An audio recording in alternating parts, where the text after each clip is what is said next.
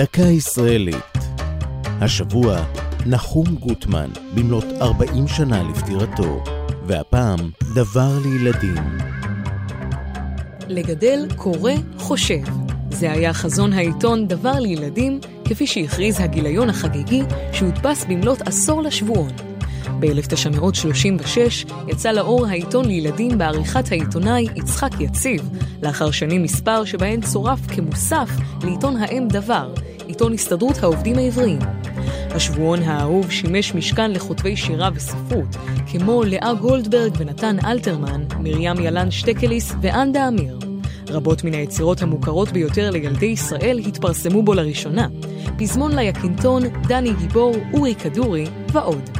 בין מדורי העיתון אפשר היה למצוא טור אקטואליה שכתב העורך, מדור טבע, שאלות טריוויה תחת הכותרת הידעת, מדור ידיעת הארץ ועוד רבים.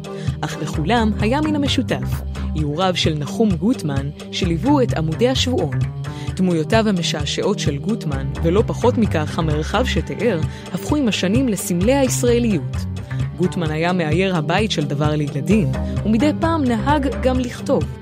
אחדים מספריו שהפכו עם הזמן לקלאסיקה, החלו כסיפור בהמשכים בעיתון, לפני שנתפסו כספרים. הראשון שבהם היה בארץ לובנגולו מלך זולו, מסע הרפתקאות באפריקה, המלווה באיור רב.